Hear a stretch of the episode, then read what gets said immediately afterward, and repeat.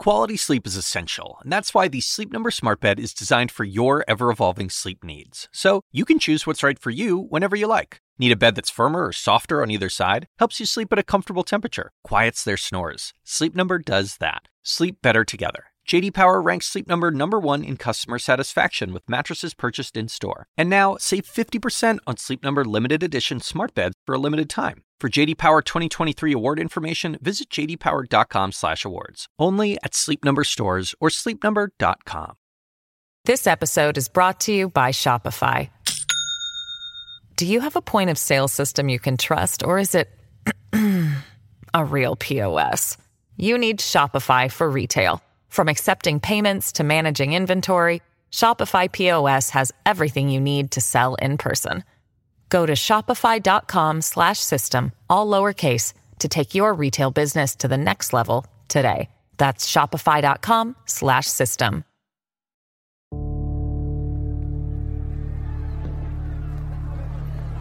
Last month, Sudan's transition to democracy was stopped short by a military coup.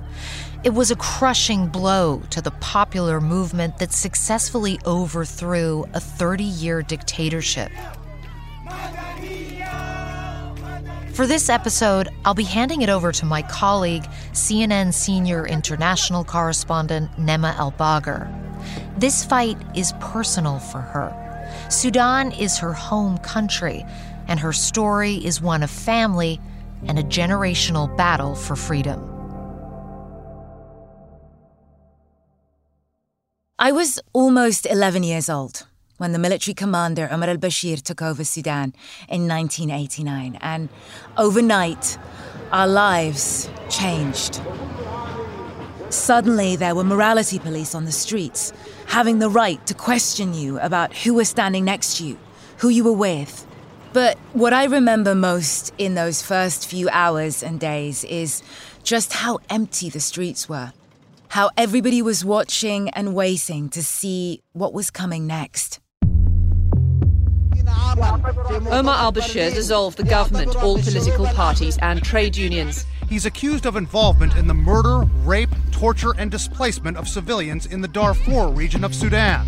Rebel groups in the south have fought to split Sudan. The civil war has devastated the country. Bashir ruled Sudan with an iron fist. His government was so violent and so oppressive that it seemed hard to imagine anyone unseating him. Until 2019. Longtime president of Sudan, who served for 30 years, was today arrested by the military after he resigned following four months of bloody demonstrations across the capital, Khartoum. They were chanting, which translates, you either give us the government or we turn everything to darkness. And I have never seen a show of strength that was more mighty the people of Sudan have been fighting for freedom for generations. It's a fight that so many Sudanese families have been a part of, including my own. Freedom and progressiveness. That's what we all aspired for. That's what the motto in my generation and generations before me. They're saying we're the generation that brought down al Bashir and we're not going to be fooled. This is a story of what it takes to topple a dictator and why rebuilding after is always harder. I'm Nima Elbagir, CNN senior international correspondent. This is Tug of War, Episode 4 Sudan.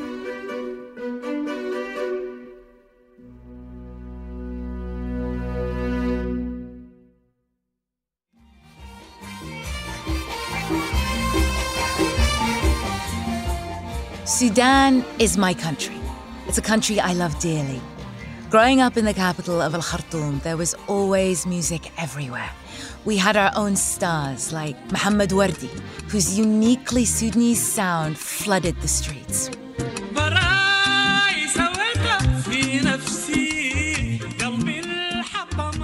Music was how we celebrated. Even to demonstrate, to topple dictators, we turn up with just a really awesome beat.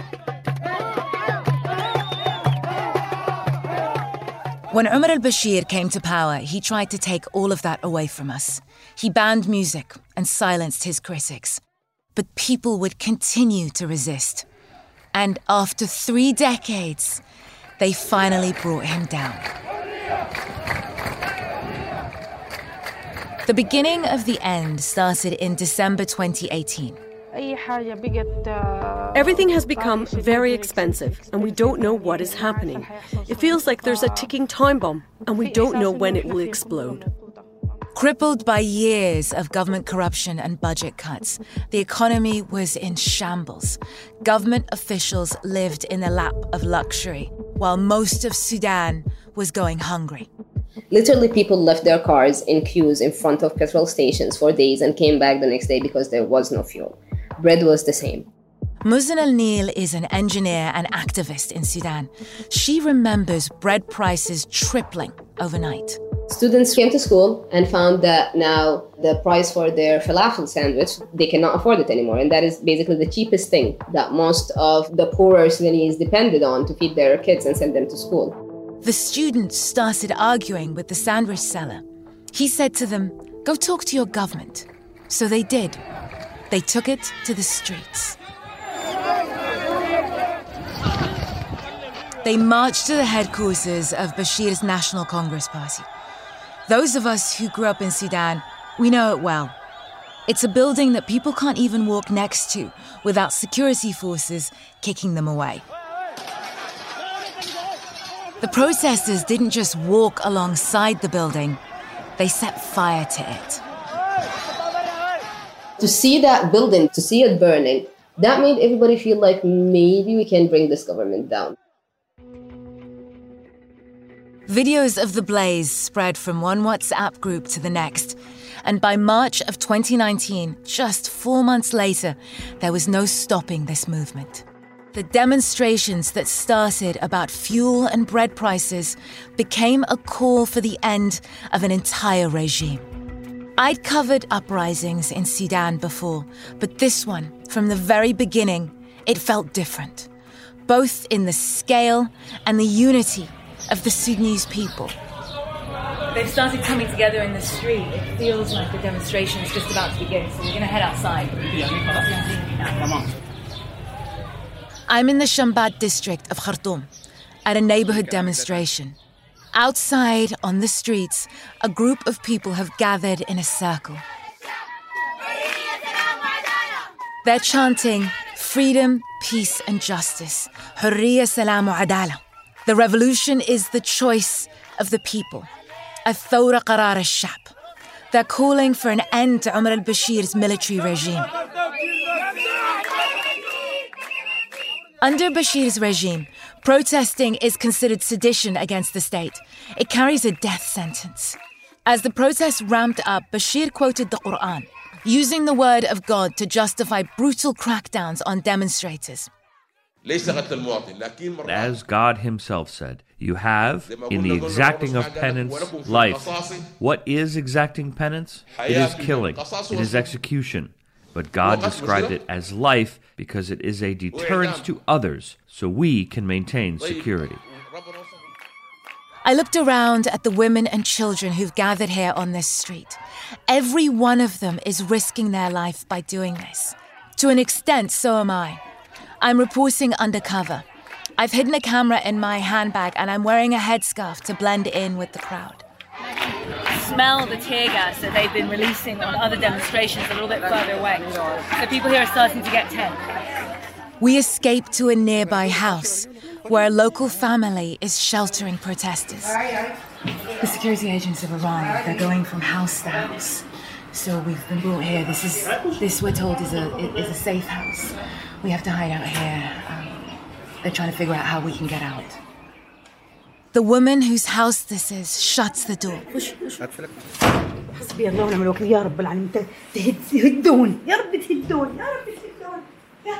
She curses them under her breath, quoting from the Quran Allah is enough for us. Those are the first words of a prayer often intoned in times of injustice. It's become part of the daily routine of so many Sudanese in houses like these, where they're sheltering protesters. She draws the curtains and we peep out through the window. I just saw their cars driving past. They're going from door to door, trying to figure out who was out in the demonstrations. We're trapped. Hours passed. We watch as security forces storm into the house next door, dragging out the neighbor's son. Hitting him as the woman screams for help, but help never comes. Finally, we see an opening to escape. We leave our equipment behind in case we get captured, and we make a dash for our car.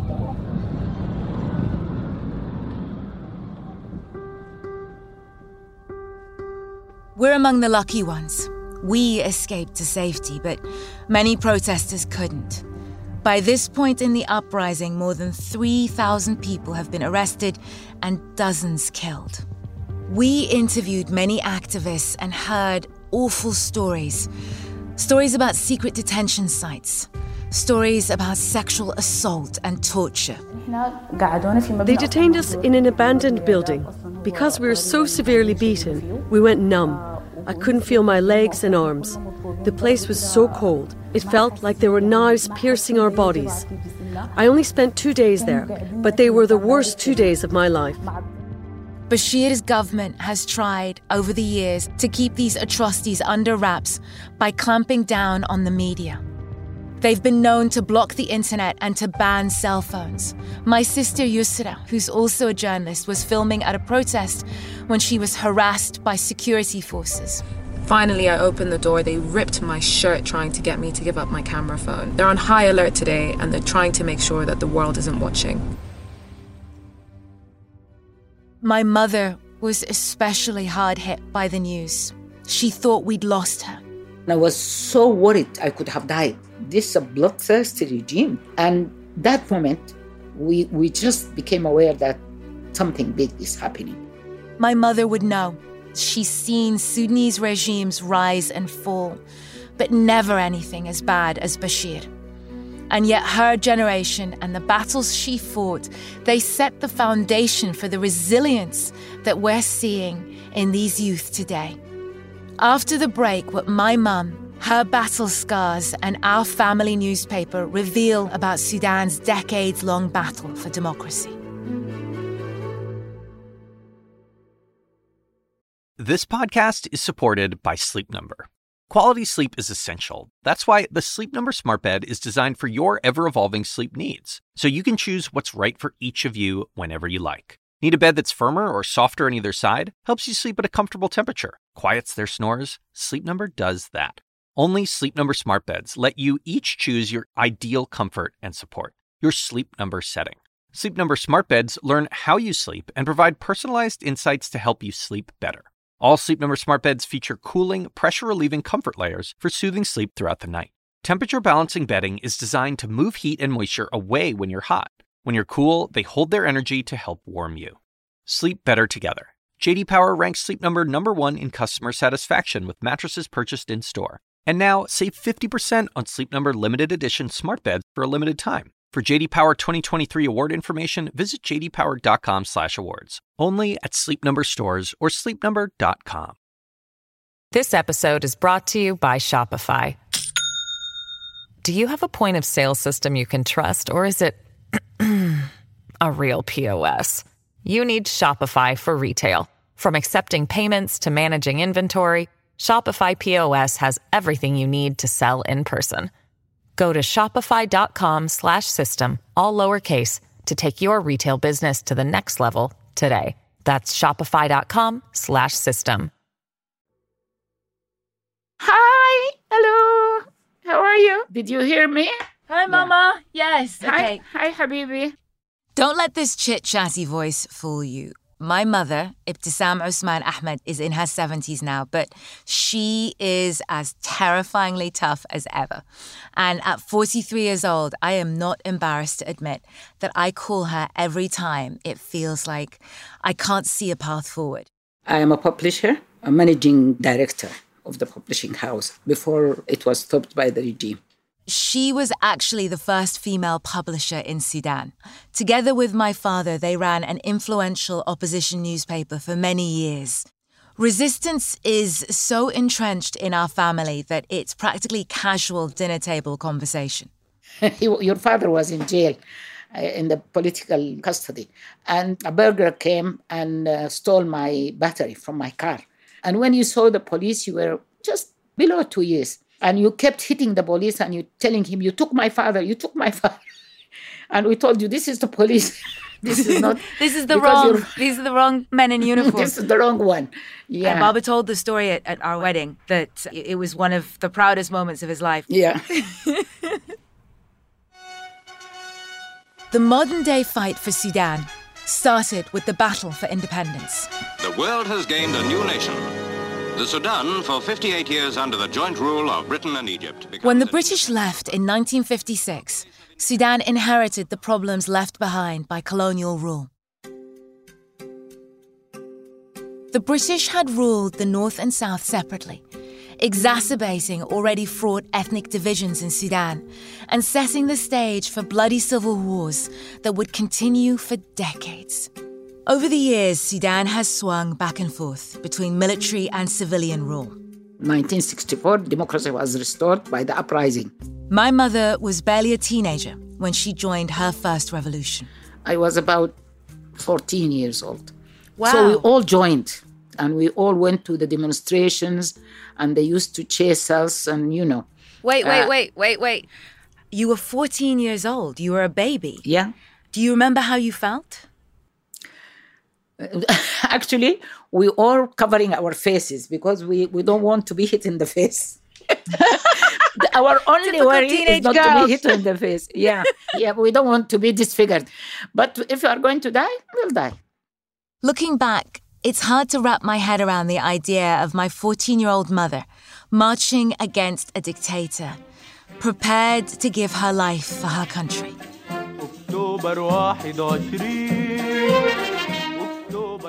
Musicians like Muhammad Al Amin celebrated and immortalized the revolution in anthems like these. But times got hard again in the 1980s when another military leader introduced harsh Sharia law. And Sudan changed. From that moment on, Sudan changed. We always say that it's the beginning of the end of this beautiful Sudan Fed up, the Sudanese people came together again and overthrew that regime in 1985. That's when my parents started their newspaper.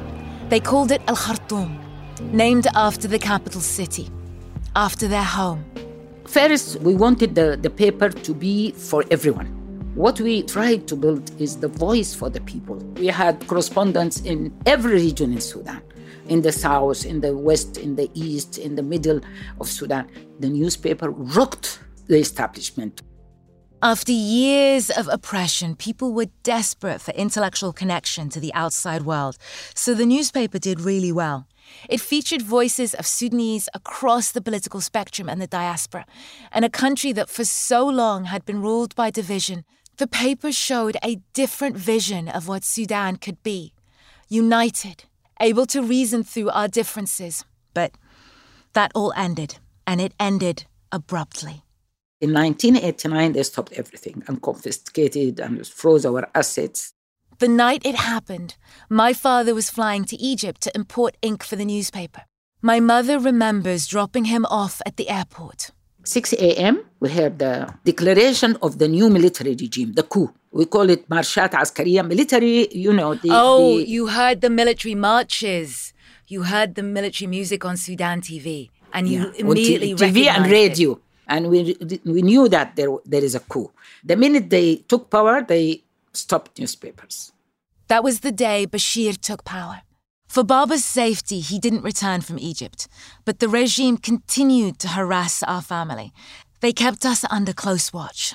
We weren't even allowed to leave Sudan to join my father. They were really trying to intimidate people, to show power. One of my favorite memories is this image of my mother wearing a perfectly ironed tob, our national dress, her prayer beads wrapped around her wrist, looking like she was just in this full armor, prepared to be interrogated by national intelligence. It was very humiliating because they were really aggressive. They would say you are loose women or this stuff or that stuff. But still, I didn't care. I didn't care at all. I guess I wonder how my mother found the strength to carry herself day in, day out, to raise her children alone while her husband was in exile. Eventually, we did all move to the UK, while my father remained in Cairo, running the newspaper from abroad. During the turn of the century, Bashir tried to reform his image on the global stage. He distanced himself from some of the hardline Islamists in his government and began courting people like my parents to come home. By then, it had been 10 years since we went into self exile, and my parents always wanted to be among their family. And so they took the chance. They came back, and Al Khartoum started printing in Sudan once again. I was hoping to help the people. We didn't want to make money of it. We wanted to help the people and the profession itself. We wanted to teach journalism, to make people with talent uh, have a chance and you were the first one of the people who benefited from this name, remember? Yeah, I, I trained in, in your newsroom in the Yeah, you trained in Khartoum. They still call it Madrasa al Khartoum, the school of Al Khartoum. Madrasa, the school of Al Khartoum. In 2002, I had just graduated from university, and I thought if I want to be a journalist, Sudan is actually where I should be, where I need to be. So I started reporting for my parents' newspaper, and from there, I started publishing for other international outlets. Darfur is a part of Sudan that its government doesn't want people to visit. We chartered a plane to get there. At the time, the crisis in Darfur was just beginning to ferment ethnic minorities were being slaughtered by groups loyal to Bashir's regime. And being Sudanese, I was able to head out to the front lines and disappear for weeks at a time to embed with the rebels. We're just coming up to the first displaced people's camps. I think these are the images that people really associate with Darfur. The international community would later call the Darfur crisis a genocide. And to date, millions have been displaced and more than 300,000 people killed from starvation, disease, and the attacks. In 2009, the International Criminal Court issued a warrant for Bashir's arrest. Five counts of crimes against humanity murder, extermination, forcible transfer, torture, and rape. But the charges didn't faze Bashir. In response, he danced on stage, at a party, in front of thousands of supporters. It was a surreal and menacing image. He taunted the West. He spat on the lives and the graves of the victims. With the world's eyes on Darfur, Bashir intensified efforts to censor our family newspaper the government appointed an officer to station in the newsroom, and every day was a fight to publish our stories. My favorite thing was always Baba would come and he would have these huge arguments with them, and you would not get involved. But when no. they went too far, that was when they would be threatened and they would be told, Do you want to find a resolution or shall I call my wife? And they would say, we can we can figure it out. We can figure it out. Sometimes they will come and say, "We don't want this uh, columnist to write. We'll take his column away." And you know, after the argument, I will say, "Okay, we'll not print the whole page." Everybody will know that the security forces took the column or took the piece of news, and we will say, "Okay, we'll just leave it." They wanted to make you complicit by forcing yeah. you to cover up for the for their continued censorship, and and you refused. Yeah. You defied them. Yeah, we defied them. Publishing a blank page, looking back, it was just such a poetic way to defy the censorship. If we couldn't speak the truth, at least we could make sure people knew that we were being muzzled. Life at the newspaper got increasingly difficult. Bashir's regime started piling on financial pressure, and within a year or so, the newspaper was bankrupt. My parents were heartbroken. The regime had not only robbed them of their livelihood, but also of a platform for Sudanese to speak out against oppression. Freedom and progressiveness. That's what we all aspired for. But they killed our spirit. I think they killed our spirit. It was only when the young people started protesting in 2018 that my mother said she finally felt a new glimmer of hope. And I was really happy when I saw the people who were raised during the Bashir regime to rise because they didn't see what we experienced. They gave us our blood to make this revolution work, the young people of Sudan. After the break, Bashir finally meets his reckoning. But what would come next?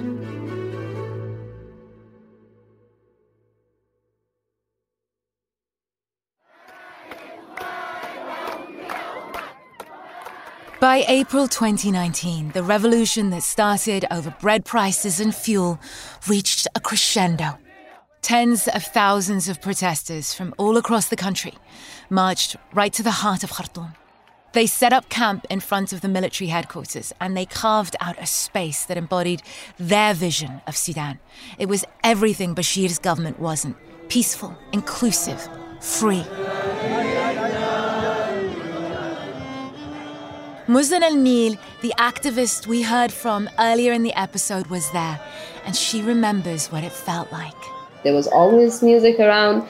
There was a school for the homeless kids. There was a whole building that was turned into basically an art gallery where people painted. If you needed food, it's there. If you needed security, it's there. If you had an opinion, you can say it. And I, I haven't been in a better place.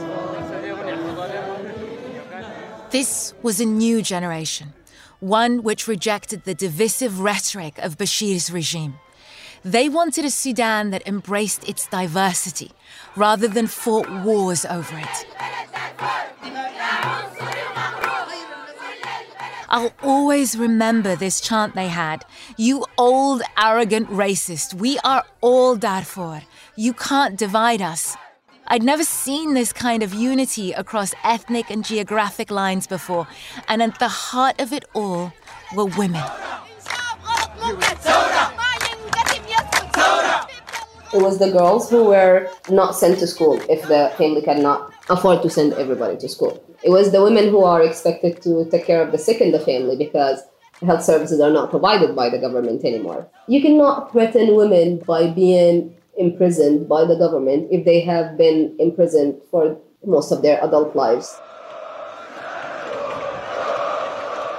Five days into the sit in on April 11, 2019, protesters got the news they had been waiting for. After three decades in iron gripped control, 75 year old Omar Hassan al Bashir was forced out of power. I still remember the moment I heard the news. I was in New York I immediately booked my plane tickets home. Honestly, it was the longest plane ride of my entire life, but probably the most fun. People were just singing and dancing. I don't know how the air steward got anyone to buckle in and just sit down so the plane could take off and land. It was just this moment of, of pure distilled pride. Welcome to downtown Khartoum. It may look like things are clearing up here and people are going home, but actually, what's happening is that they're swapping shifts because the protesters here still will not leave this space unoccupied. Protesters reveled in the victory, but more importantly, they also knew that they couldn't let up on this fight. We're trying to get up high to show you exactly how many people are here. It's completely extraordinary. When Bashir was arrested, it was his own military that took charge. It was leaders from within his own ranks that were still running the country. And that isn't what the protesters had fought so hard for. So they refused to allow the soldiers to drag their mattresses away from the sit in site. They're saying we're the generation that brought down al Bashir and we're not going to be fooled. The military formed a transitional military council with the promise of handing over power to civilian rule. They pledged to bring Sudan into an era of democracy and freedom, where peaceful demonstrations were allowed. but the protesters, they called their bluff.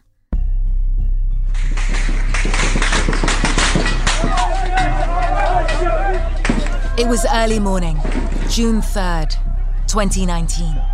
The protesters had remained at the sit in site for two months after Bashir's ousting. Security forces descended with gunfire, leaving more than 100 dead and many more injured and still unaccounted.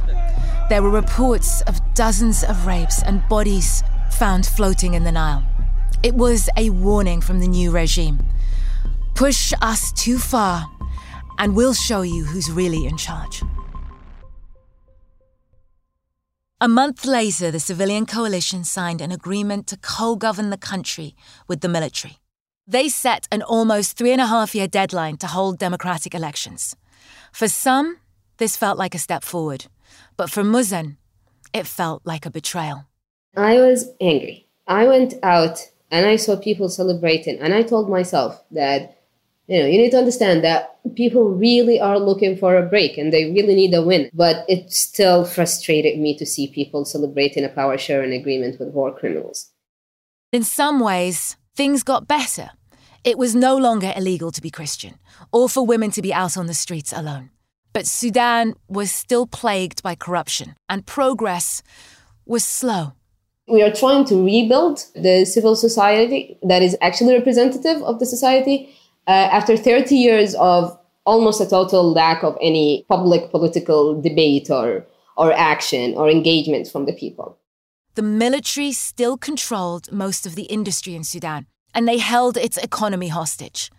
Inflation, poverty, conflict, all proved intractable. We don't want this government. We want it to resign and go away. This government is not capable of answering to the demands of the people, neither regarding health nor cost of living, nothing. November 2021 was the deadline for the military leaders to fully hand over power to the civilian government. But as the date got closer, the military changed their tune. They didn't want to give up economic control. They also feared the wrath of a civilian government that was understandably hell bent on seeking justice for Darfur and for the June massacre. In September, a failed coup led by Bashir loyalists was squashed. And then came October 25th. Sudan's military has dissolved civilian rule, arrested political leaders, and declared a state of emergency. Remember this. Was this the end of the revolution? Has all the work been for nothing? Held under house arrest by the army, Sudan's civilian prime minister called for people to occupy the streets to defend their revolution. Hundreds heeded the call, gathering, marching to the army headquarters, chanting, the people are stronger. Retreat is impossible. The street has a unified opinion.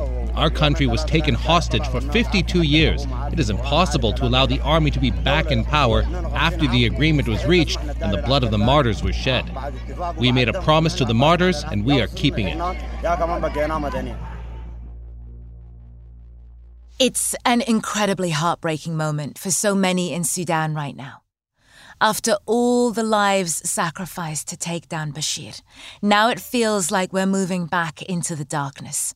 And if we've learned anything over the past six decades in Sudan, it's that the military has only sowed division and caused destruction to the country. How can we believe that it will be any different now?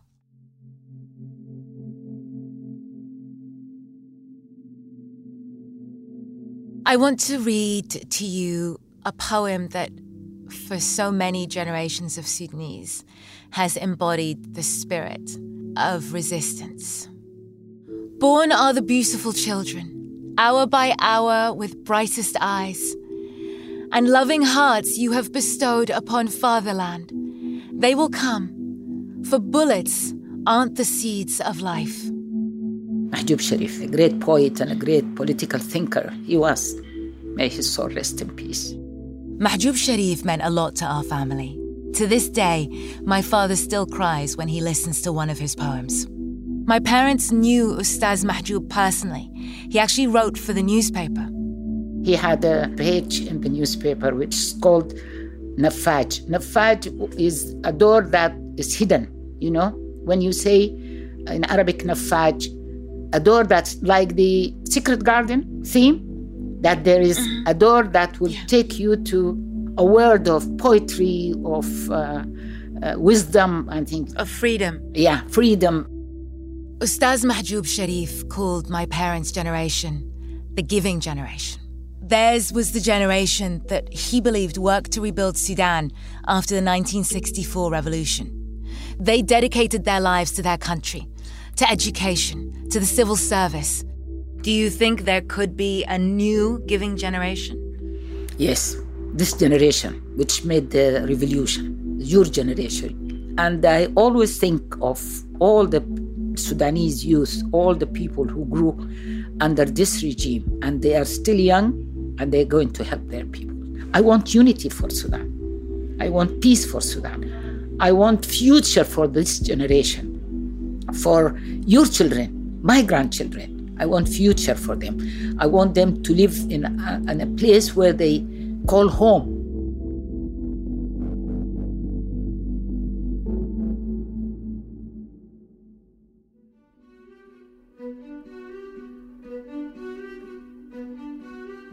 Tug of War is a CNN audio original series production. Megan Marcus is our executive producer, and Haley Thomas is our senior producer. Our producer is Emily Liu. Our associate producers are Alex Stern, Nathan Miller, and Xavier Lopez. Mixing and sound design by Nathan Miller. On the ground reporting by me, Barbara Arvanitidis, Alex Platt, Gianluca Mezzofiore, Katie Polglase, Eliza Mackintosh, Sheena McKenzie, Abdelgadir Bashir, Salah Nasser, and Salma Abdelaziz.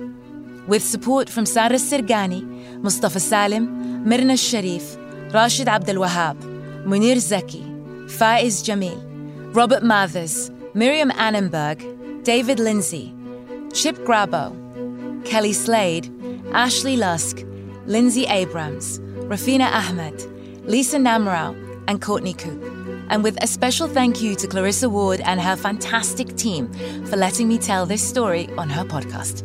New episodes of Tug of War drop weekly, so do follow wherever you get your podcasts. It's absolutely worth a listen, and please give us a rating and review. It helps others find the show. I'm Nima Elbagir. Thank you so much for listening.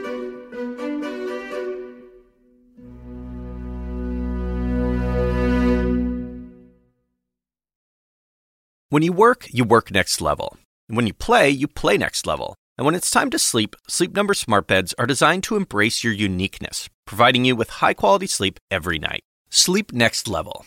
JD Power ranks Sleep Number number 1 in customer satisfaction with mattresses purchased in-store. And now, the Queen Sleep Number C4 smart bed is only $1,599. Save $300 for a limited time, only at Sleep Number stores or sleepnumber.com. Prices higher in Alaska and Hawaii. Quality sleep is essential, and that's why the Sleep Number Smart Bed is designed for your ever evolving sleep needs. So you can choose what's right for you whenever you like. Need a bed that's firmer or softer on either side? Helps you sleep at a comfortable temperature, quiets their snores. Sleep Number does that. Sleep better together. JD Power ranks Sleep Number number 1 in customer satisfaction with mattresses purchased in-store. And now, save 50% on Sleep Number limited edition smart beds for a limited time. For JD Power 2023 award information, visit jdpower.com/awards. Only at Sleep Number stores or sleepnumber.com.